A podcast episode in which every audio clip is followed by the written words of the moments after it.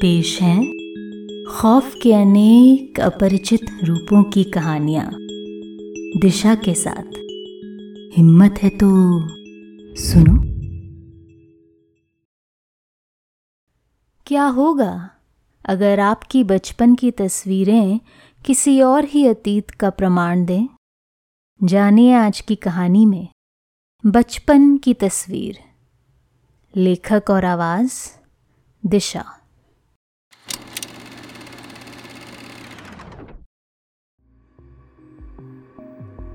Office में एक long weekend की छुट्टी मिलते ही निहारिका ने मौके पर चौका लगाया और बोरिया बिस्तर बांधकर चल पड़ी अपने नानी माँ के घर।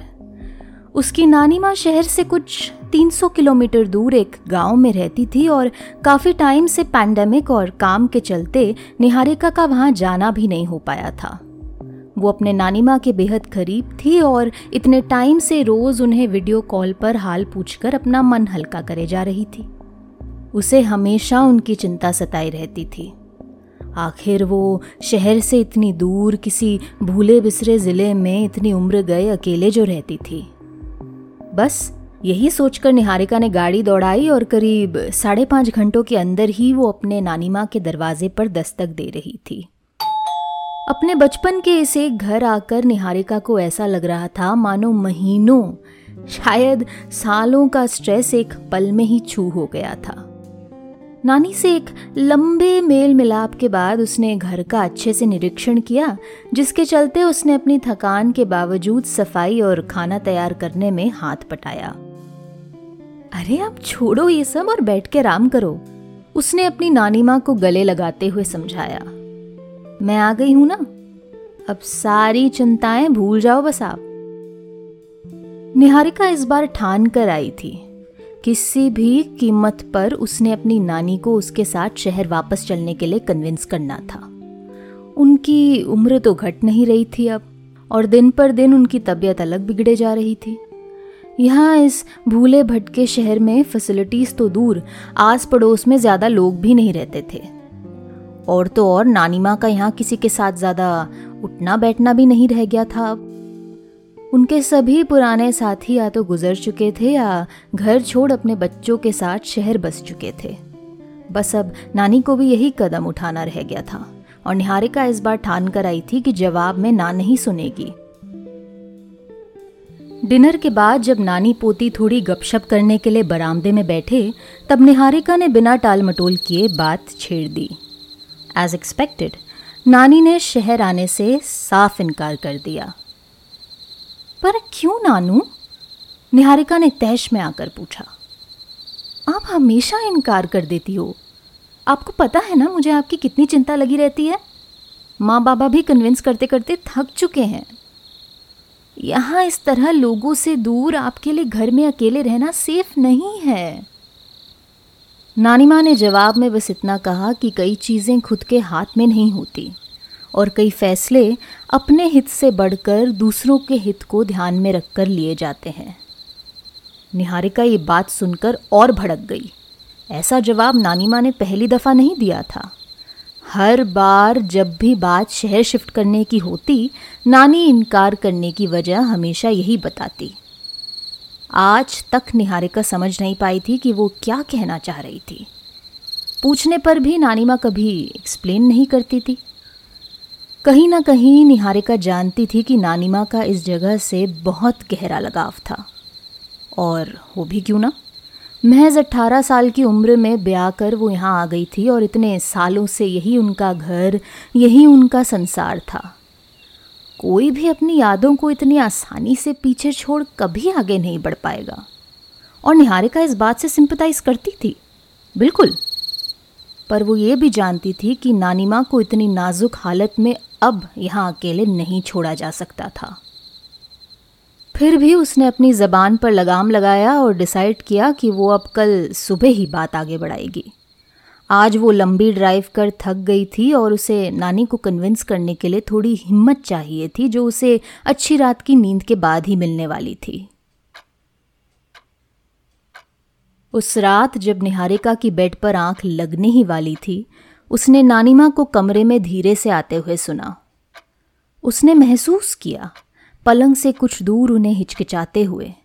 पर फिर एक हाथ उसके बालों को सहला रहा था और नानी माँ एक छोटी सी, फुसफुसाई आवाज़ में उससे कह रही थी, कई चीज़ें हैं इस दुनिया में, जिसे हम ना खुद समझ सकते हैं, ना दूसरों को समझा सकते हैं।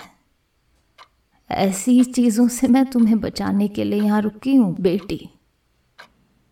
नींद से बेहाल निहारिका ने उस वक्त उनसे कोई सवाल जवाब नहीं किया। वो बस आँख बंद कर लेटी रही और उनके जाने के कुछ ही मिनटों बाद उनकी कही हुई बातों के बारे में सोचकर वो नींद के आगोश में आ गई। अगला दिन चढ़ा हसीन और रंगों से भरा। मानो वो कल रात हुई बहस से अनजान था। ऐसा सुहाना मौसम देखकर निहारिका का भी मूड सुधरा और कुछ देर अपने हस्बैंड नितिन, से फ़ोन पर बात करने के बाद उसके अंदर आज बात आगे बढ़ाने की हिम्मत बन गई। उसने दिन की शुरुआत साफ़ सफ़ाई में अपना मन लगा कर की और फिर चाय नाश्ता कर वो नानी के साथ अपने बचपन का सामान इकट्ठा करने बैठ गई। दोनों ने मिलकर खूब सारी यादें बांटी। और अलग अलग कपड़ों और खिलौनों से जुड़ी कहानियाँ दोहराई। निहारिका ने चाव से हर किस्सा सुना। वो हर एक याद जो बचपन के बिताए हसीन दिन उसकी आँखों के सामने किसी पुरानी फ़िल्म की रील की तरह ले आई। न जाने कितनी देर वो वहीं ख्यालों में खोई बैठी रही। नानी माँ की गहरी आवाज़ किसी मंत्र की तरह उसके जहन में गूंजते हुए। और फिर उसके हाथ आई एक तस्वीर। पुरानी और बेहद जानी पहचानी। नानी माँ अब रूम के दूसरे हिस्से में किसी ड्रॉर के सामान को छांट रही थी और निहारिका ने बातचीत में लगे कुछ देर के इस विराम का फ़ायदा उठा, तस्वीर का अच्छे से निरीक्षण किया। उसे यह दिन याद था। करीब 25 साल पुरानी थी ये तस्वीर, जब निहारिका महज 10 साल की थी। ये उस साल की बात थी जब उसके माँ पापा की हाल ही में बिगड़ी आर्थिक स्थिति के कारण उसे नानी माँ के साथ दो चार साल बिताने के लिए भेज दिया गया था। परिवार में चल रही मुसीबतों के बावजूद वो कुछ साल निहारिका के बेहद पसंदीदा थे और इस एक तस्वीर में दस वर्षीय निहारिका बिरामदे में लगे आम के पेड़ की छाया में पीली रंग की एक फ्रॉक पहने पोज बना रही थी। फ़ोटो का फोकस केवल वो खुद नहीं थी और तस्वीर पर उनका हरा भरा बागीचा भी खिलकर उभर रहा था। इसी कारण वो एकदम से फ़ोटो में छिपी उस विषमता को नहीं पकड़ पाई।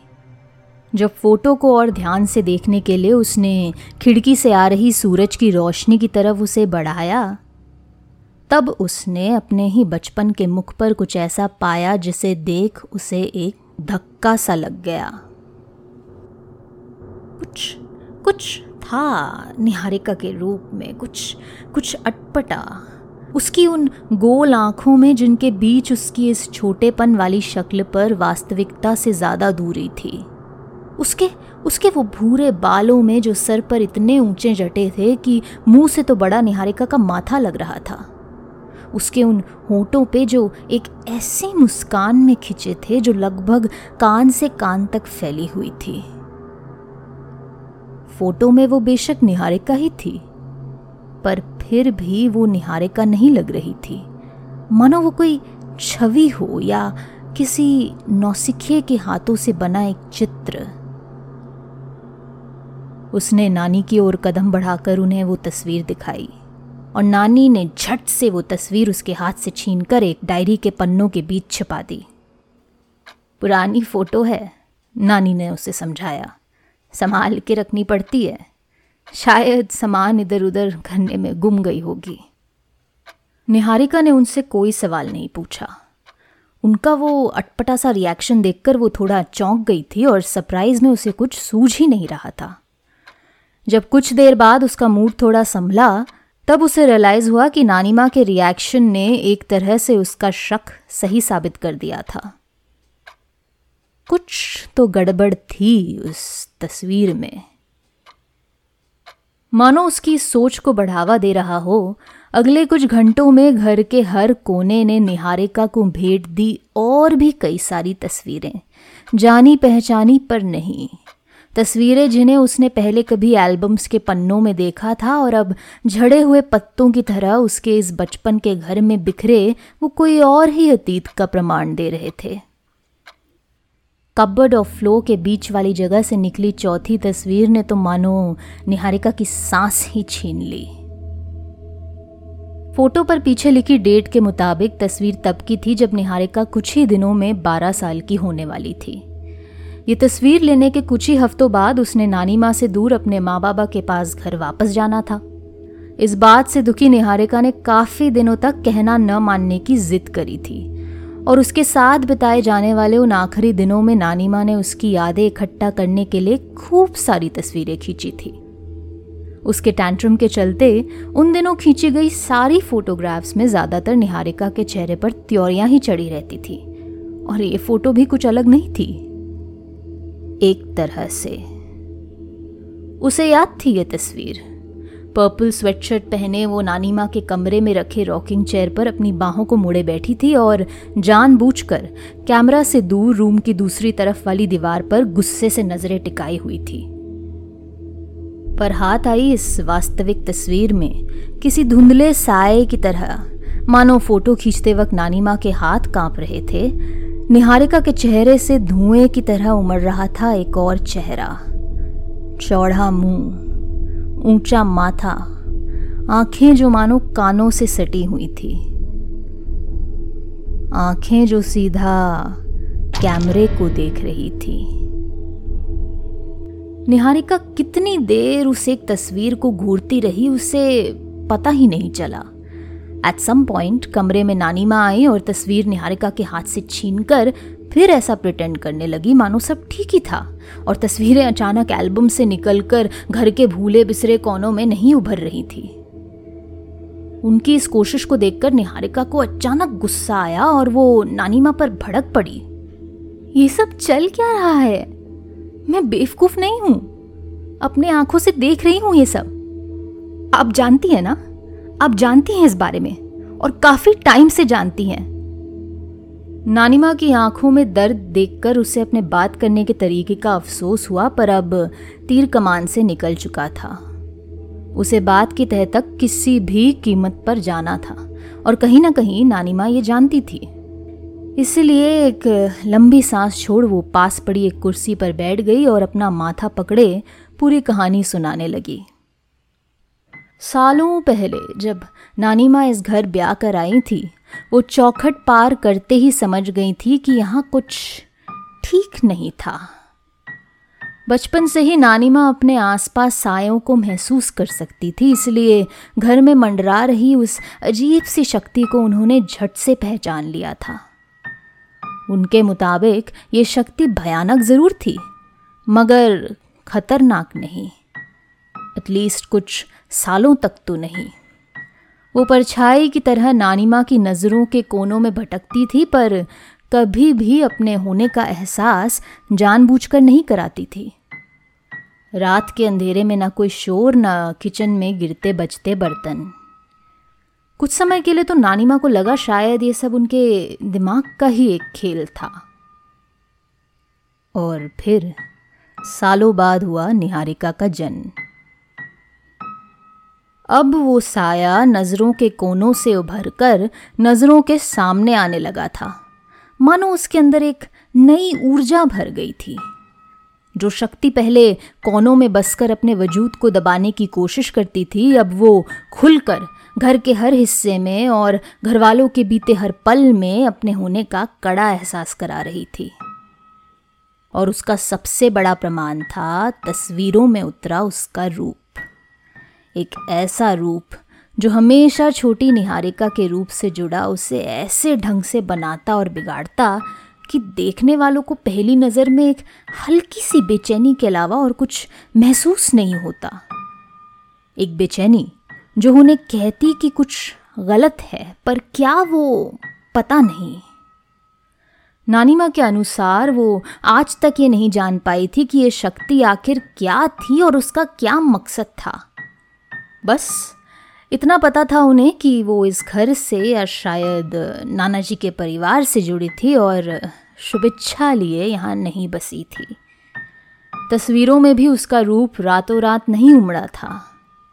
ये सालों गुजरने का नतीजा था और शायद इसीलिए निहारिका को फ़ोटो एल्बम्स में रखी इन तस्वीरों का कोई अलग ही रूप याद था। कहानी के भीतर छुपे अर्थ को अब वो आसानी से समझ पा रही थी। ये शक्ति दिन पर दिन और ताकतवर होती जा रही थी। नानी माँ ने निहारिका का ये संदेश सही साबित करते हुए समझाया कि उनका यहाँ इस घर में इतने साल टिके रहने का सबसे बड़ा कारण यही था। क्योंकि यह आत्मा इस घर परिवार से जुड़ी थी, नानी माँ का मानना था कि उनका यहाँ रहकर उस पर किसी भी तरह का लगाम कसना, फिर चाहे वो कितना भी कमज़ोर क्यों ना हो, परिवार और खासकर निहारिका की सलामती के लिए बेहद ज़रूरी था। इतने सालों में वो अब तक इतना तो समझ पाई थी कि शायद नाना जी के परिवार में ही ये शक्ति कुछ पीढ़ियाँ छोड़कर ही सामने आती थी। मानो टुकड़ों में अपनी शक्ति इकट्ठा कर रही हो।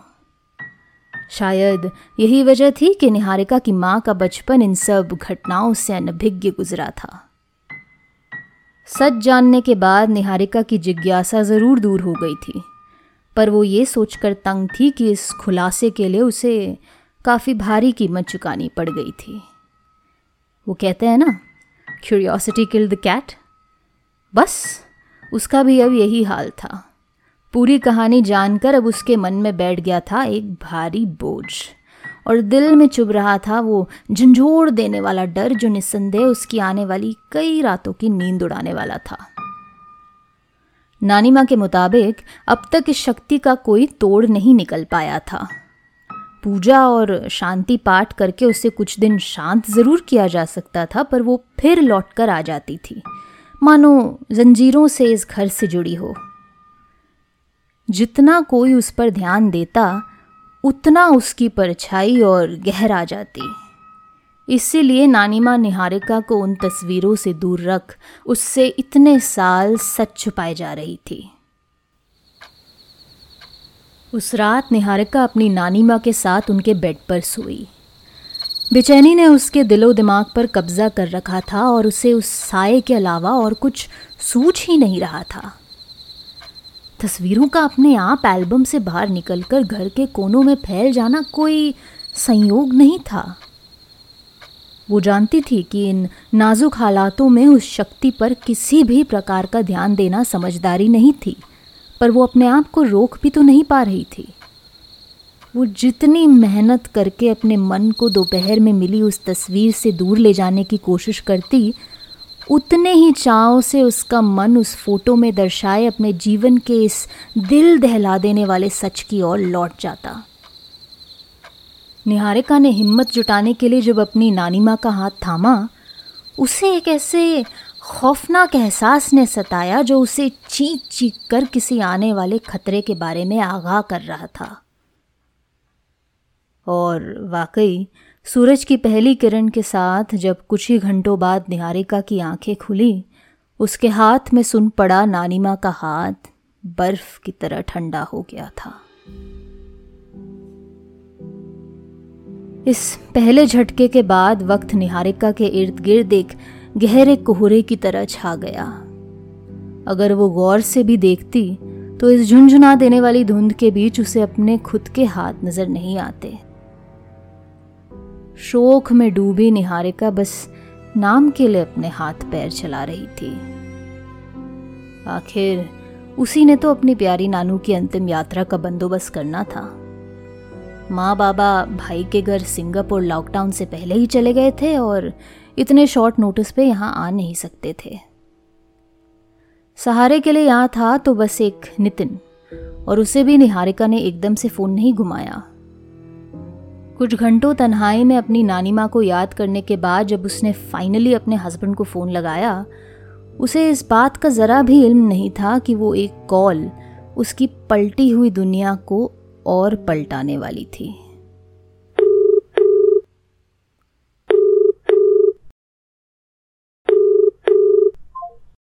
मुझे क्यों कॉल कर रही हो? नितिन ने फ़ोन उठाते ही पूछा। वो वाकई में काफ़ी सरप्राइज़ साउंड कर रहा था। मानो अपनी ही पत्नी से फ़ोन पर बात करने का कॉन्सेप्ट उसकी समझ से परे था। क्या मतलब? निहारिका ने उससे पूछा। उसके पेट और सर में अचानक एक अजीब सा दर्द उमट पड़ा था और हाथ ऐसे कांपने लगे थे मानो बर्फीले पानी में डूबकर निकले हो। क्या मतलब क्या? नितिन बोला। कमरे में आकर बात करने के लिए वेट नहीं हो पा रहा था तुमसे। किचन तक ही तो गई हो ना? खैर इसी बहाने मुझे ये भी समझा दो कि इतनी जल्दी वापस कैसे आ गई? निहारिका को ऐसा लगा मानो किसी ने उसका दिल अपनी हथेलियों में जकड़ लिया था।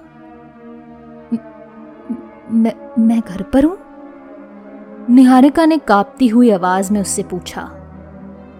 कितने सवाल थे जो वो उस वक्त पूछना चाहती थी? कितनी चेतावनियाँ जो वो नितिन को चीख चीख कर सुनाना चाहती थी? पर उस वक्त उसके होंठ हिलने से इनकार कर रहे थे और दिल दिमाग शोक और शौक के प्रभाव में नम थे। तुम्हारी तबीयत तो ठीक है ना? नितिन ने हंसकर पूछा। लो रूम की तरफ़ ही वापस आ रही हो ना? I can hear your footsteps phone रखो अंदर आओ। अच्छी खासी चंपी दूँगा तुम्हें। पाँच मिनट बाद बेटर फील करने लगोगी। सी यू आर अचानक लाइन पर सन्नाटा। नितिन की ली हुई एक गहरी सांस। और फिर निहारिका के कांपते हाथों से फ़ोन फिसलकर ज़मीन पर गिर गया।